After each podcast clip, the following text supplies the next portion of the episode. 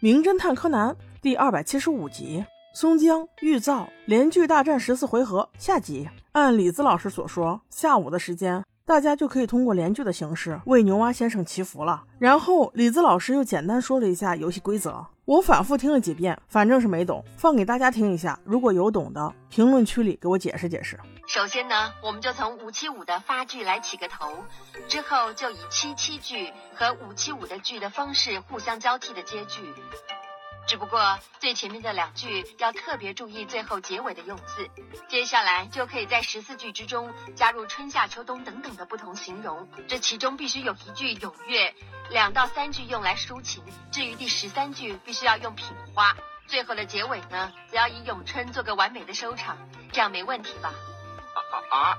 哎，有问题，我感觉我比毛利叔叔的问题还大，不仅听你说话好着急，关键是听不懂啊。即使是这样，比赛依然开始了。第一句，为了纪念死者，就用他所做的诗：“秋高气爽，如我人生毫无风霜。”嗯，有那么点意思。看看第二句能不能对上。梁介先生接：“翁郁沉静，落叶铿锵有声。”八木先生接第三句：“月明风高，吸血鬼肆无忌惮。”其实吧，我觉得前三句做的莫名其妙的，我也不懂。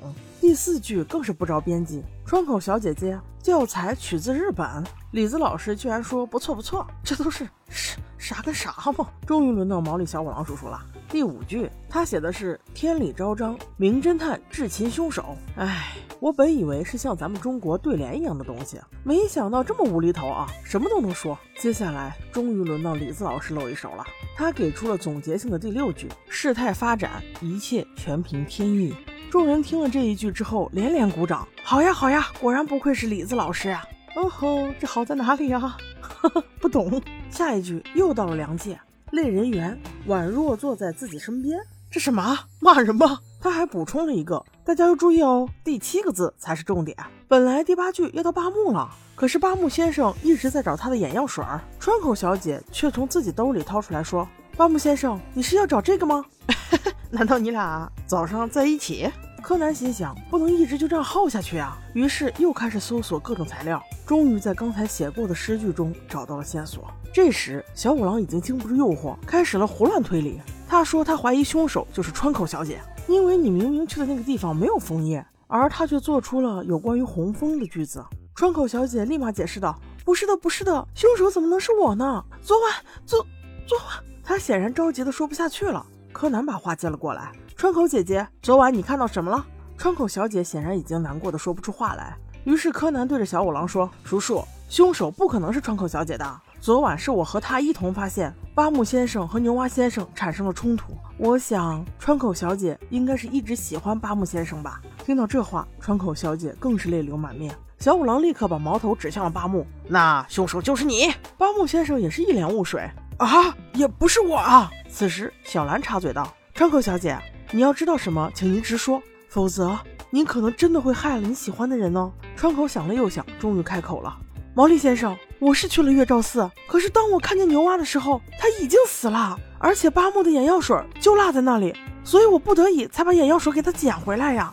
我说的都是真话，你要相信我啊。”小五郎一听这话，更坚信凶手就是八木。正好警察也在旁边，说是在尸体附近找到了一件衣服和凶器，上面都有八木的名字，血迹也相同，指纹也吻合。还没等八木先生辩解，就把他双手一铐带走了。柯南心中知道抓错人了呀，所以他立刻想到办法，吵闹着说下一句要自己做，说是哪个人快点给我巧克力吃。正当我以为这一句是在无理取闹时，李子老师却说可以可以，你做的很好。那此刻能够接下句的，肯定就是凶手，因为这个时候估计就他兴致最高，心情最好吧。于是梁介先生很快就接了下一句：“总有一天，父女俩能相携共游花之寺。”柯南刚一听完就露出了笑容，故意说道：“咦，不对呀，你说的这句怎么跟小五郎叔叔写的一模一样啊？”然后转身就把他叔叔给弄晕了。这小子看来越来越奸诈了呀。沉睡小五郎说道：“这一句其实不是我写的。”而是从死去的牛蛙先生的本子上抄来的。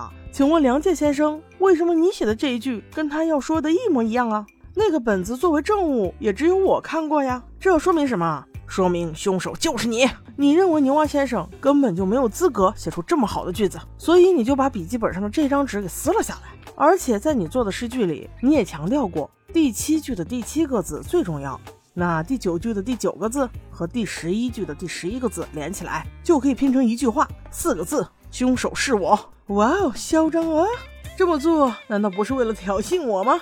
梁介先生立刻反驳道：“毛利先生，你怕不是弄错了吧？我可是有不在场证明的。”毛利却说：“你这一切都可以伪造呀，你只要用一个三角支架摆一个相机在那里就好了。”然后便找到牛蛙，杀了他之后，并用他的手机约了八木先生。最后走的时候，还不忘把八木先生的眼药水留在那里。其实死者手指的根本不是竹林，表示的是一个一，就是梁介先生携带的第一个孔。估计留有他的指纹。听到了这话，梁介先生终于凉凉了，因为他无法否认，这个牛啊，不仅害了所有人，也害得他家破人亡、妻离子散。天天劝他投资、投资、投资，投到最后家底儿全掏光了，结果什么也没得到。唉，像这种人，能不能说是死有应得呢？但小杰有不同看法。牛蛙先生是一个投行专业人员，他无论怎样只是劝你投，最终投不投，权利都在个人。你妻离子散，你家破人亡，始作俑者都只有你自己啊！好的，我们下期见。